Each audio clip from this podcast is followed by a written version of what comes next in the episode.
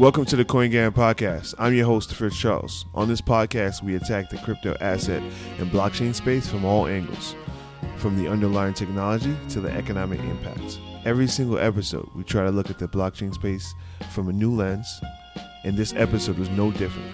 But before we start this episode, I wanted to share a bit about our advisory services. We've built a huge network of blockchain professionals who can help you out with your projects, whether you want to launch an I C O or you're just looking to do some deeper research. We can put you in the right place. We have advisors, blockchain developers, and legal professionals. If you need help, just visit us at coin gamma dot com. Now, let's start the episode.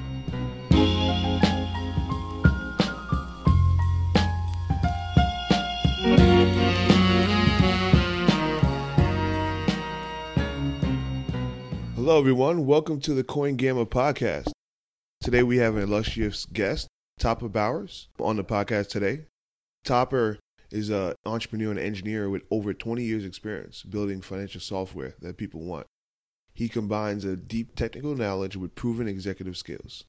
He continuously pursues tech that betters people's lives, whether he's designing user interfaces, managing world-class teams, or building high-volume distributed systems for large nonprofits and Fortune fifty companies. He's a former Y Combinator founder, the summer two thousand twelve class, with deep knowledge of distributed systems and distributed ledger technology. We're here to talk about his latest project, which is Quorum Control.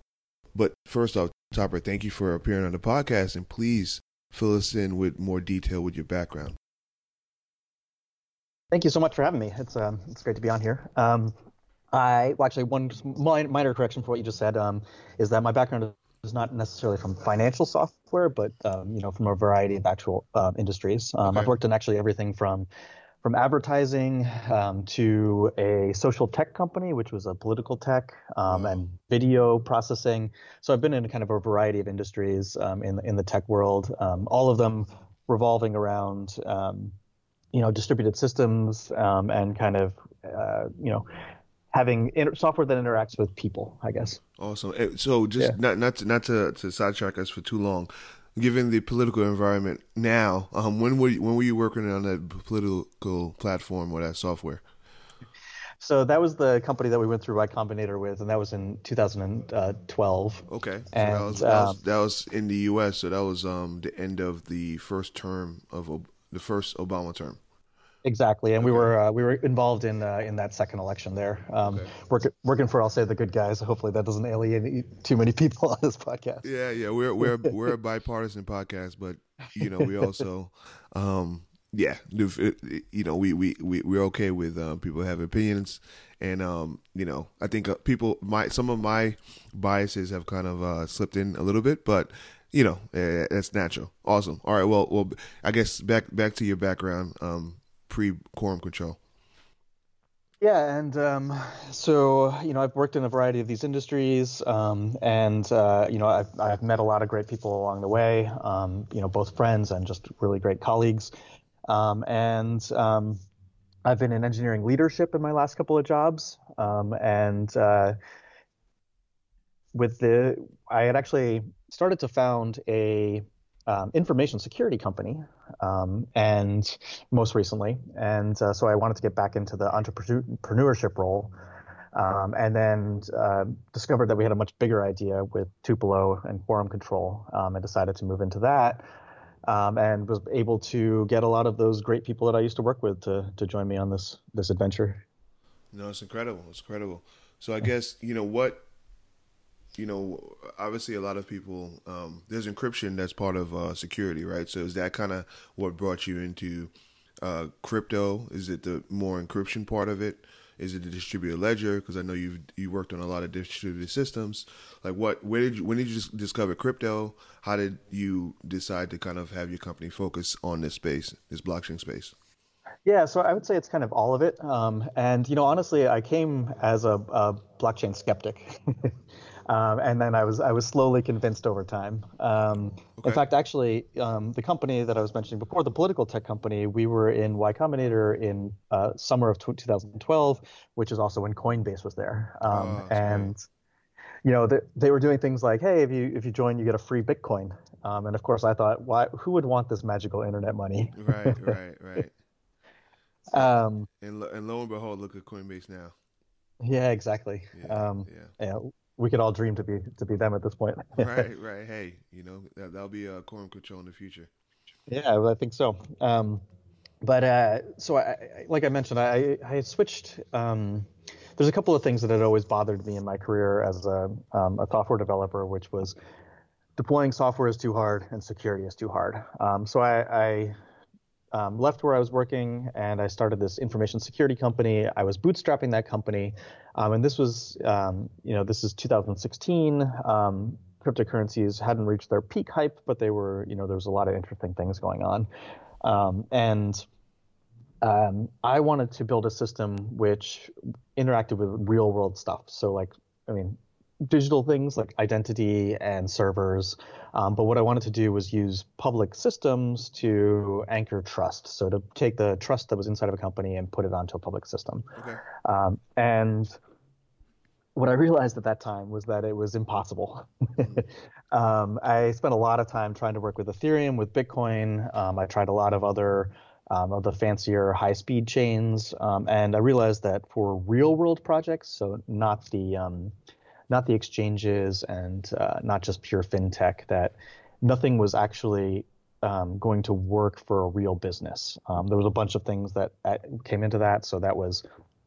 Um, both the speed and the cost and the cost of transactions, and also the variable cost of transactions. You know, five cents, forty dollars um, wow. are like real swings on Ethereum, right? Of course. Um, and um, and so I, I at that company, I, I gave up on trying to use the public systems, and I took tech from um, from blockchain and put it into our systems.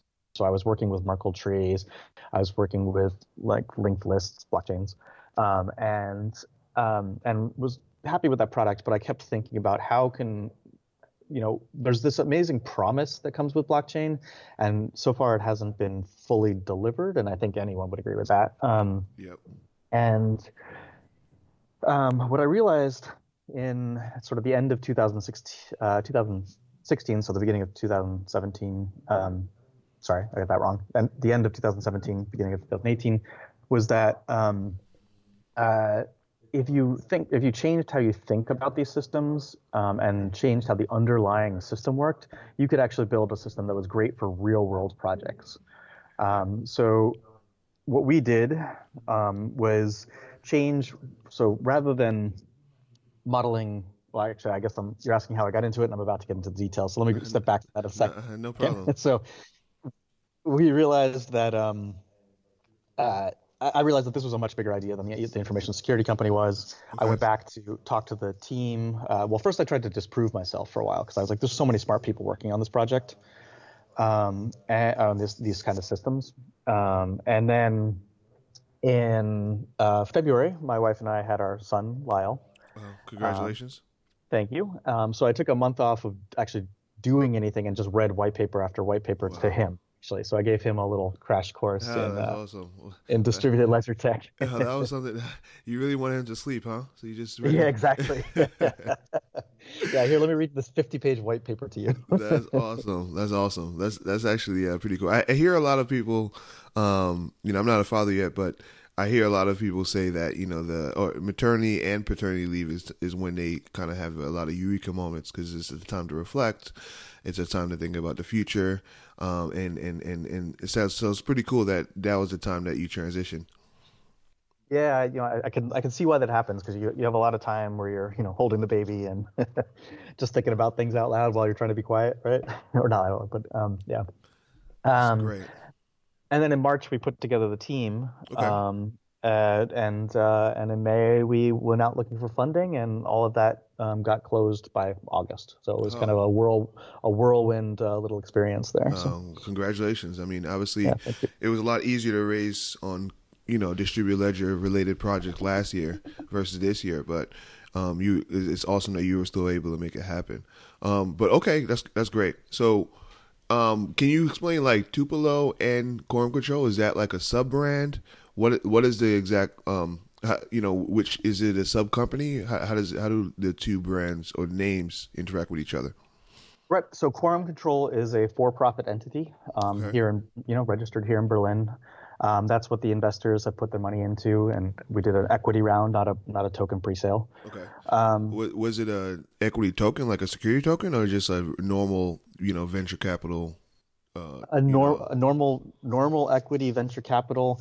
What we wanted to do is, our whole theory is that there's a lot of hype in the, the blockchain space, and um, our, our thesis is that there's going to be a lot of Um, more savvy investors entering this market um, okay. over time, and that they're going to not want to invest in something that's purely built on hype.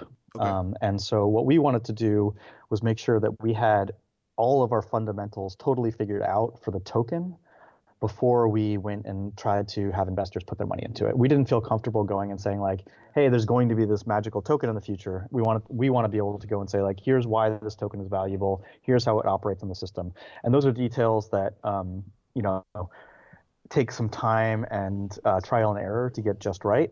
Um, and so what we did is with pure equity um, investment now, we'll take that time and money and get great people to really figure out the last details of that token sale, and then we're going to have a token sale in about twelve months. Awesome, awesome. And what and what would be what's the purpose of the token, and what's the purpose of the token sale? Versus right. Maybe, so the yeah, go ahead. Sorry. No, go ahead. What were you going to ask? No, I maybe? said. Uh, well, the first question is, what's the purpose of the token? What will it do in your platform? And secondly, um, how did you decide on a token sale versus, you know, maybe an airdrop or some other kind of distribution? Yep, and uh, well, air, airdrop's not off the table, and there'll probably be some combination there too. Okay. Um, but uh, the we are a infrastructure level project or protocol editor project. I know those words get really confused, but um, we have our own consensus layer. Is how I okay. how I would use those words. Sure. Um, and so you need a native token to incentivize um, signers to um, act, act correctly. Okay. Um, and also used for transaction fees, though we hope those will be very small.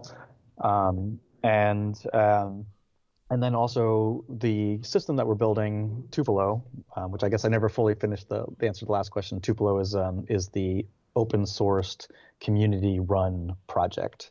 Um, Quorum Control is building it now, but we will be releasing it, and it will be a fully decentralized system. Okay. Um, and so for Tupelo, um, there will also be um, objects on Tupelo, and that's kind of the point of Tupelo, is that there will be, you know, your house, your car, your CryptoKitty, whatever it is, um, and the token will also be a means of exchange uh, for those objects. Okay, let's let's dig into one of those examples. I mean, well, let's dig into those examples, right? So, um, when I hear about uh, some kind of thing like a CryptoKitty, um, so it's kind of like a digital scarce product. Um, so would it work? Would it work just like CryptoKitties, but instead of being built on something that's E R C twenty backed, it would be um, backed on your platform? Would it work exactly the same, but just more efficient? Um, it is, uh, I would say, similar, I guess. Okay. Um, so we have a new data structure that we're introducing called a chain tree, um, and what that is is a. I won't get too technical about this, but it's a way to have an object.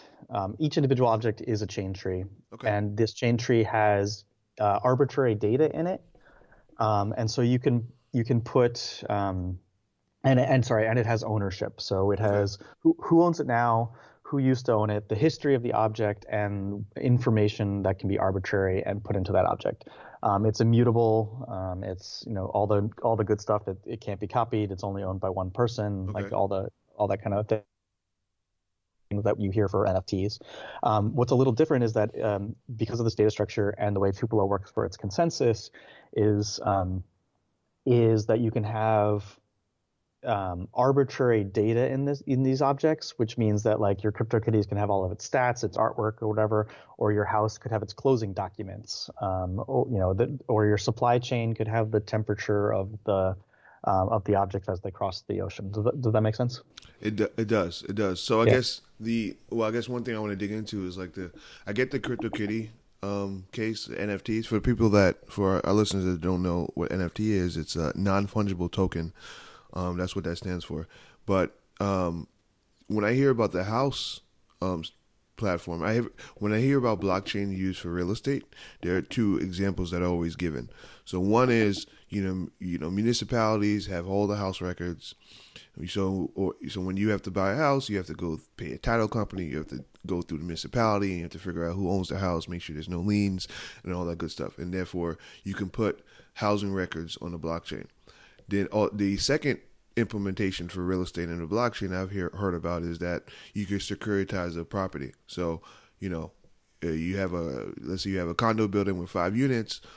Five, you know, the ownership of those five units could be put on the blockchain, and then that could be traded, or that could be also the that the house or the asset could be split infinitely. So somebody could own, you know, zero point zero one percent of a um of a building or what have you. But you, what you're talking about is a little bit different, correct? I think I'm talking about all of that, actually. Okay. um, in pieces, and so I think. Um, and I think actually our platform offers another interesting area, which is just pure digitization of the process. Um, and that's actually maybe gets down into a little bit of the core philosophy that we have too. Um, I would say we are not blockchain maximalists. Okay. Um, there are a lot of people that will say real world projects can never work on blockchain because they, they, there's not they are not digital bearer asset um, instruments. Right. Um, but we take a kind of an opposite approach to that, where it's like, you know, when you're selling your house and you want to, and having a central system where people can um, have documents that are verified and signed and cryptographically, you know, ensured that they haven't changed, and having a, you know, I don't know if you've ever bought a house, but you have all these documents that you need to keep in your attic. Having a digital digital locker for these things is an important thing. And that doesn't, you know, there, some of this stuff is like, well, couldn't that work with a database? And the answer is maybe, but who's gonna who's gonna run that database? um, and I think so. For us, the real estate use cases are are interesting. So yes, you could. I think it, was, it was, would work great for people to have their property records, and for municipalities to put their property records onto the system. Um, I think it would also just aid in um, making the real estate transactions more digital as a as a first step. Um, it could even be, you know, still have to go back to the title registries and stuff. But for now, you have this digital record that can, in the future, maybe move forward to a fully um, Tupelo-based system. Um, and then also um, having a history of your house. Um, when did you do the roof repair? Okay. Um, what were the electric bills? All that kind of stuff that you can present to the next owner of a house is also Um, a very interesting place for both individual owners to make their house more valuable to the next sale, but then also for um, something like a real estate trust, which manages just a bunch of properties.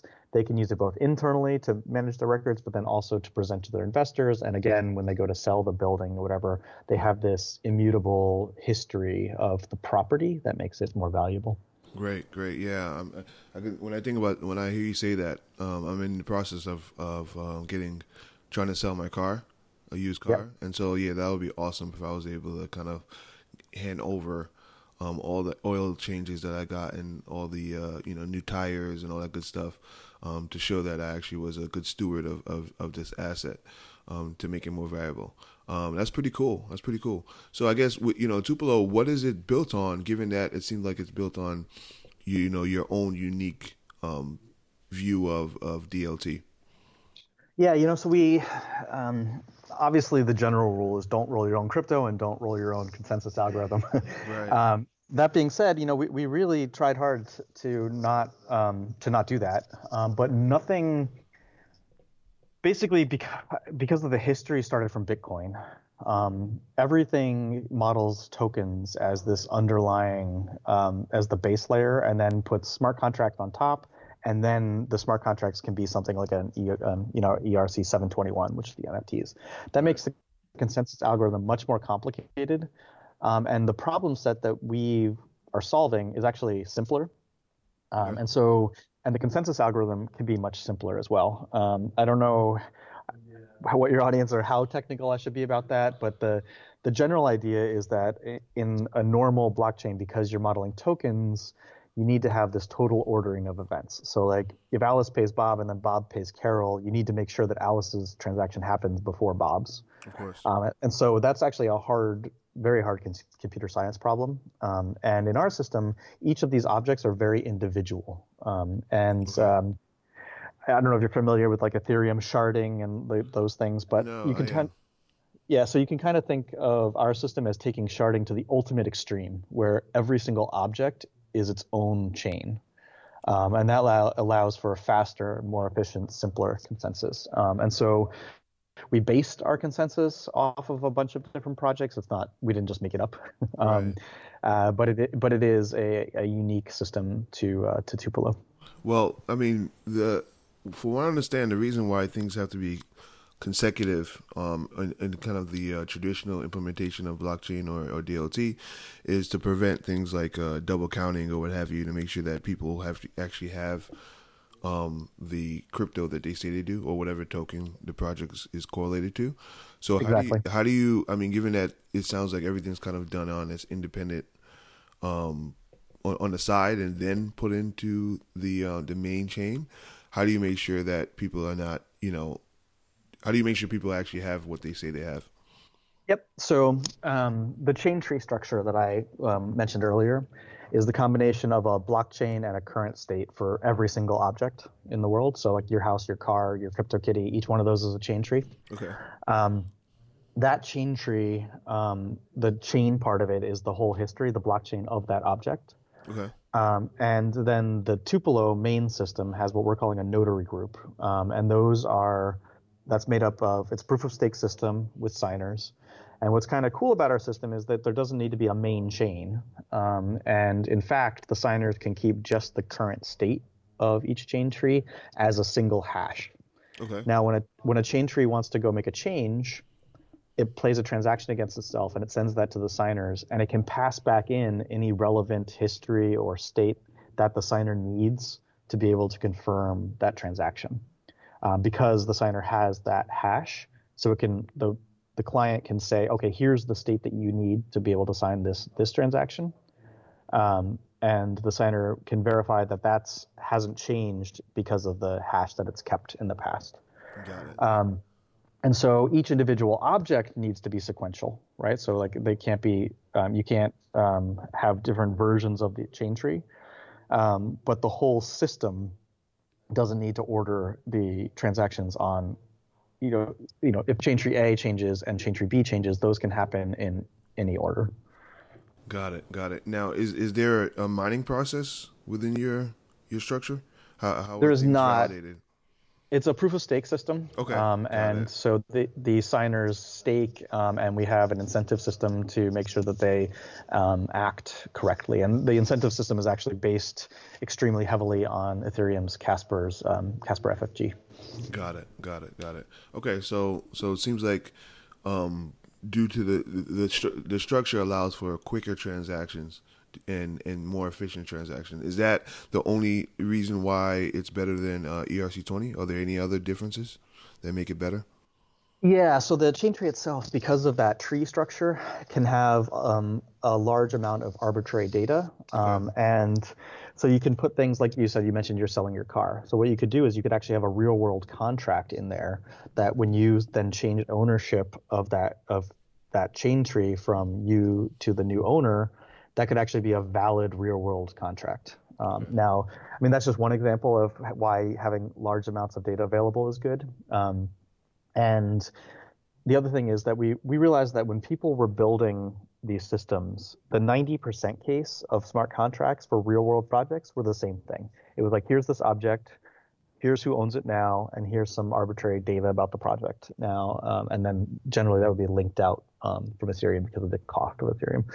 Um, But what in our system, because the base system is built for those actions, um, it feels a lot more like using an A P I because you don't have to deploy a smart contract. Um, you just interact with these, you know, set data, set ownership, you know, uh, send coin, receive coin, okay. And all of that just feels like an A P I to the developer rather than deploying a smart contract, um, which has a whole host of you know, base security and, and conflict. You know, it makes it, your product a lot more complex as well. Um, okay. And then also because the signers are not keeping uh, the whole history on a on a single main chain, um, it allows a lot more flexibility in the privacy of your object. So you can you can keep some things private from the signers and only share them with um, certain groups, um, and or you can make the whole thing public. Um, so that it gives more flexibility in terms of using a public system for um, people that would normally or or by default have to go to a private chain. Got it. Got it. Okay, that's pretty cool. So given that you see, uh, to the point of, of being similar to A P I, is that kind of your business model? Do you expect, are you targeting engineers and having them, uh, you know, potentially pay per, per usage, maybe based on hits or based on some kind of subscription SaaS model to access this? How, how would that work? Yeah, so it, when I say it's like an A P I, it feeds feels like using an A P I. You're okay. actually using a decentralized system, um, right. and you can and you're talking to the the global network there. Um, there will be uh, transaction fees, although they should be very low because the the work that a signer has to do is way lower than something like a miner in Ethereum or even like a, a Casper, um, you know, finality node has to do. It's a lot simpler for us. Um, so transaction fees should be low, but there will be some. Um, and Quorum Control, the company, um, our business model is to build products and services around that ecosystem um, once once the global um, community is running. So right now we're just focused on building, um, getting people onto Tupelo. Um, that'll be through a combination of strategic partnerships where, okay. you know, we're talking to a lot of large auto, from large automotives to smaller identity people. Uh, you're, um, in a, and, you're in the right country for that.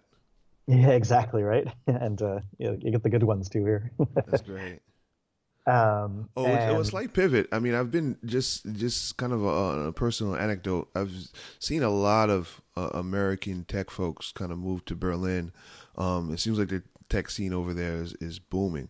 Um, wh- you know, can you kind of go into how you transitioned from being in the U S space and, and, and being American, moving to um, Germany and Berlin in particular, and, and kind of the scene out there and, and the benefits of uh, building your company there?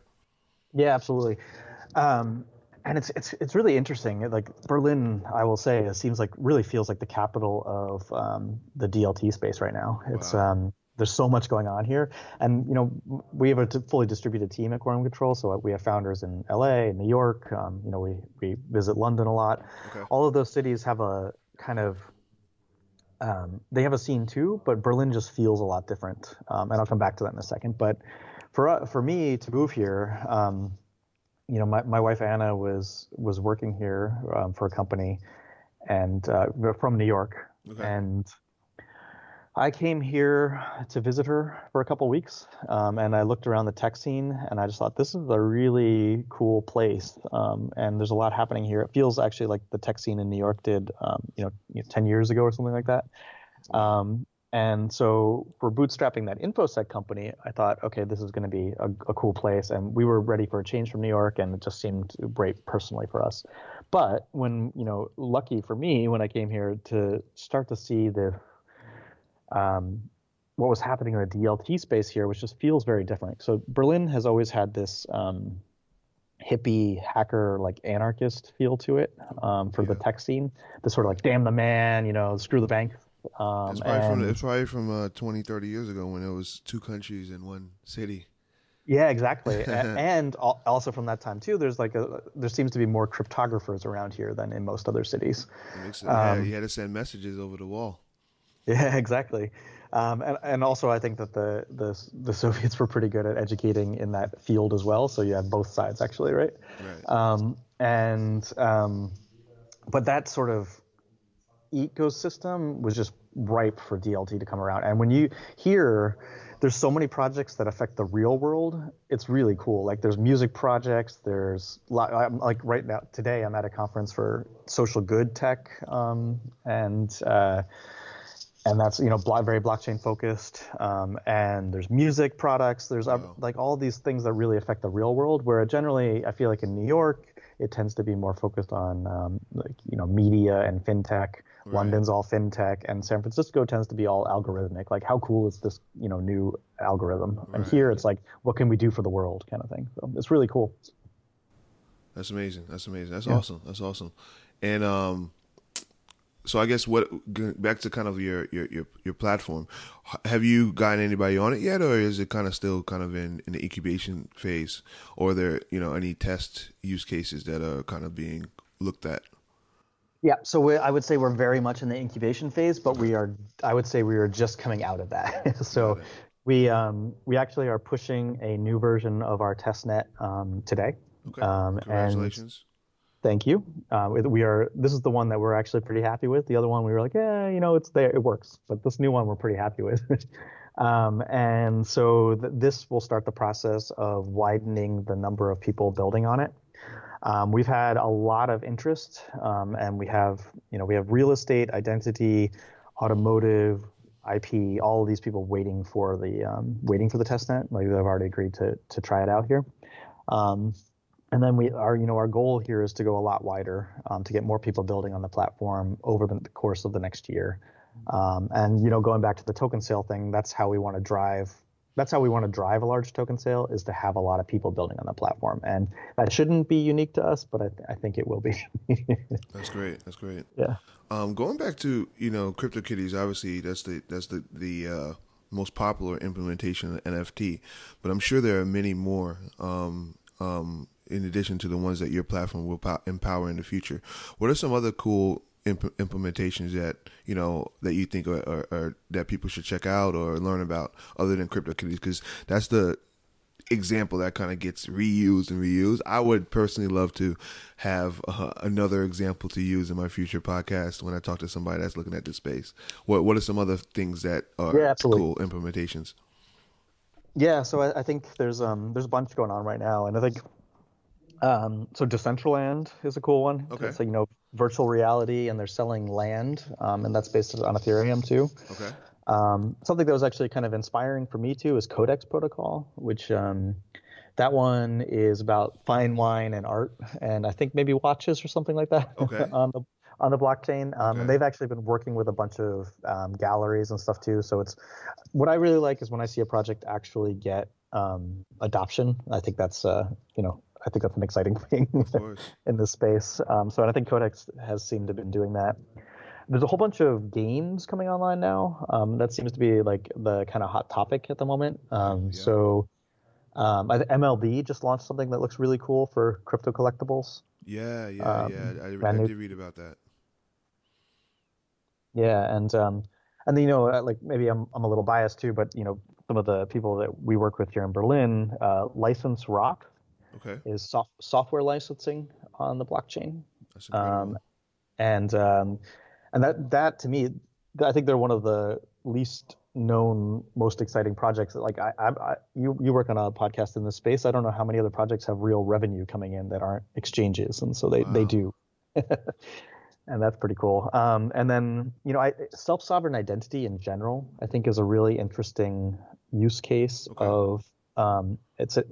It's interesting because it's it's an N F T because there's not more than one person for that identity, right? Um, right. But it's something that we don't usually think about. And uh, there's a few different projects and companies working in that space. Um, YoloCom here in Berlin is a really okay. cool one. Okay. So there's a, there's a lot of, of really interesting things going on.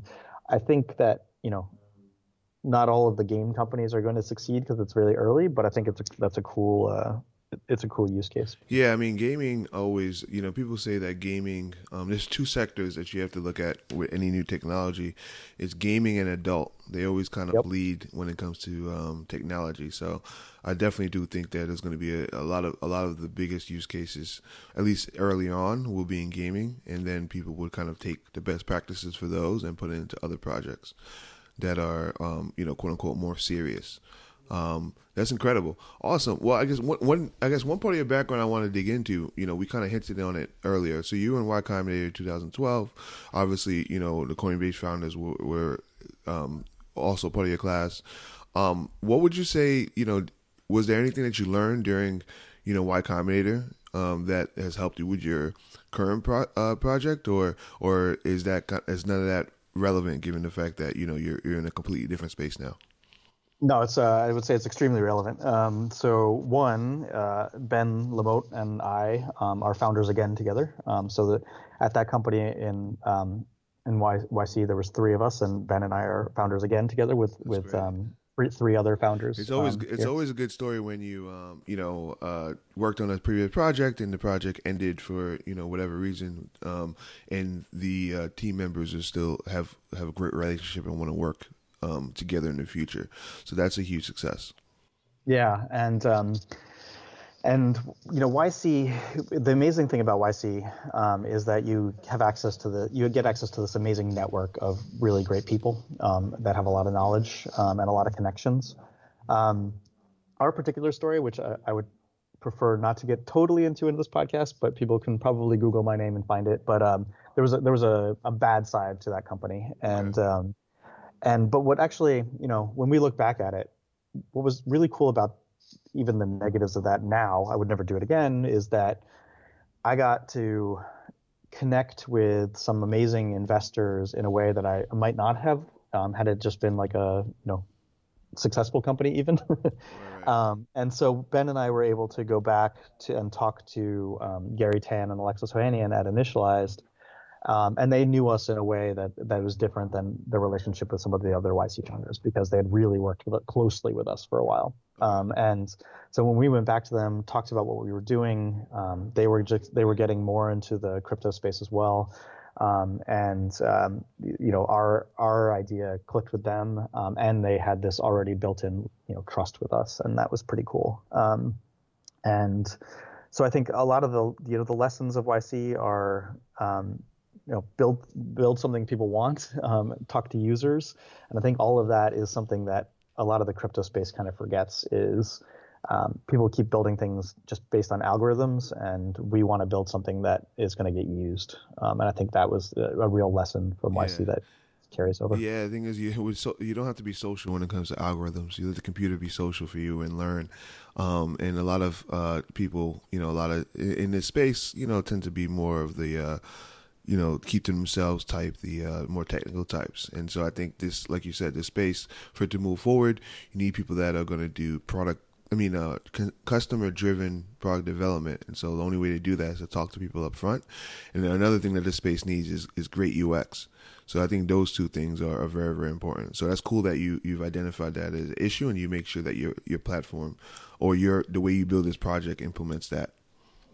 Yeah, absolutely. And, you know, if you look at our founding team, we the, the kind of the idea of the company is to look at the problems with blockchain as it applies to real-world projects, and try and solve all of them. Um, now, we're not going to do that all at once, but over time. And so if you look at the founding team, we're heavily focused on the, not necessarily end user, but developer experience. Okay. Um, and then also, um, you know, we we have a, a deep finance experience too, because I think a lot of the, when we talk about the economics of tokens and stuff, we a lot of people kind of forget that these things have to go interact with the real world again too. And so, you know, if you're, if your system is based on a coin that's fluctuating forty percent a day, then that makes it really hard for businesses to build on there too. So there's a whole bunch of like all of these things um, really need to come together to make a usable product. And, it, you know, the, as an industry, we're still figuring out a lot of this stuff.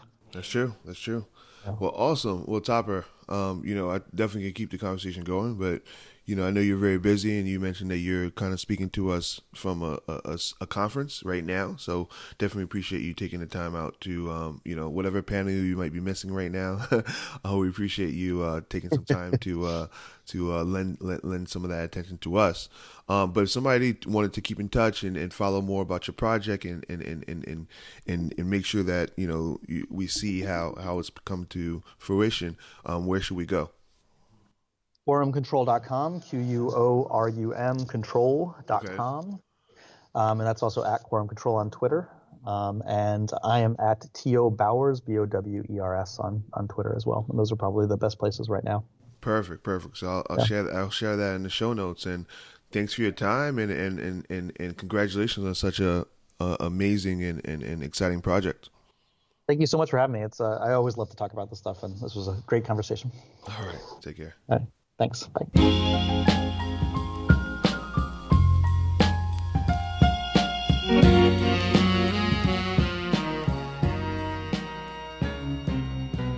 And it's a wrap for this episode of the CoinGamma Podcast. We hope you enjoyed it. Please share it out with members of your network, friends, family, associates. And most importantly, please leave a review on your podcast listening platform, whether it's iTunes, SoundCloud, Google Play, Spotify, you name it. That really helps our podcast out. It helps us get more exposure and share our content with more people. And don't forget, we're available to help you out with your blockchain-related projects. Just reach out. coin gamma dot com. Until next time.